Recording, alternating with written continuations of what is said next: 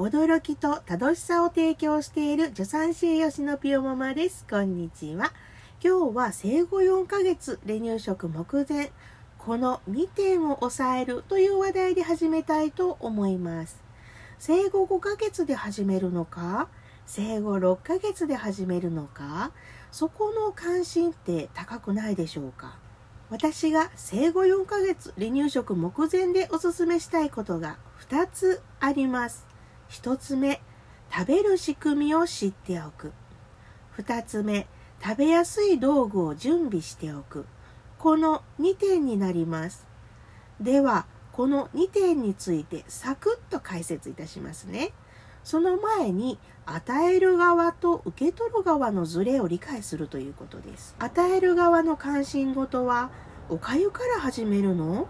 野菜から始めるの？調理の仕方はどうするの？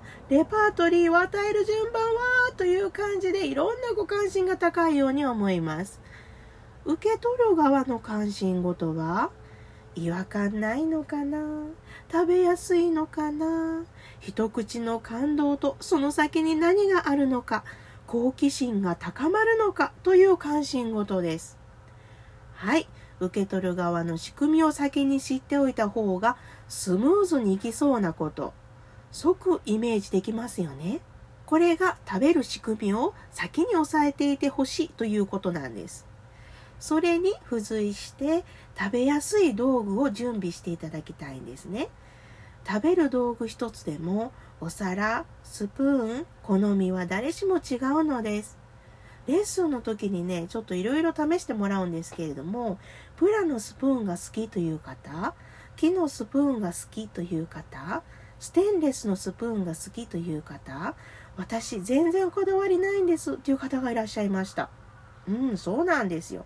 与える側の好きイコール受け取る側の好きではないということなんですね。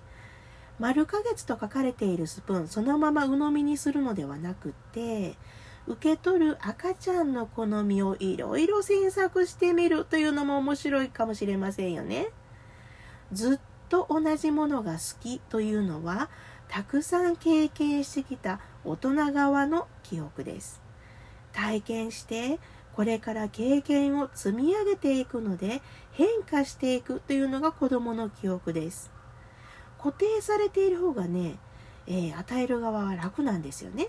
でも赤ちゃんっていうのは変化する楽しさを再び感じさせてくれる赤ちゃんってすごいアクティブな体験をねもう一回させてくれるんですよ。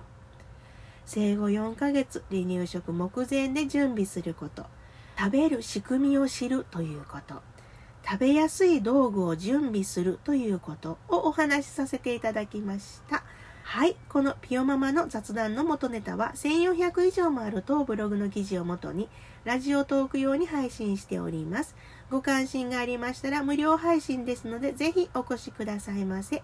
今日もあなたにとって素敵な一日が迎えられますように。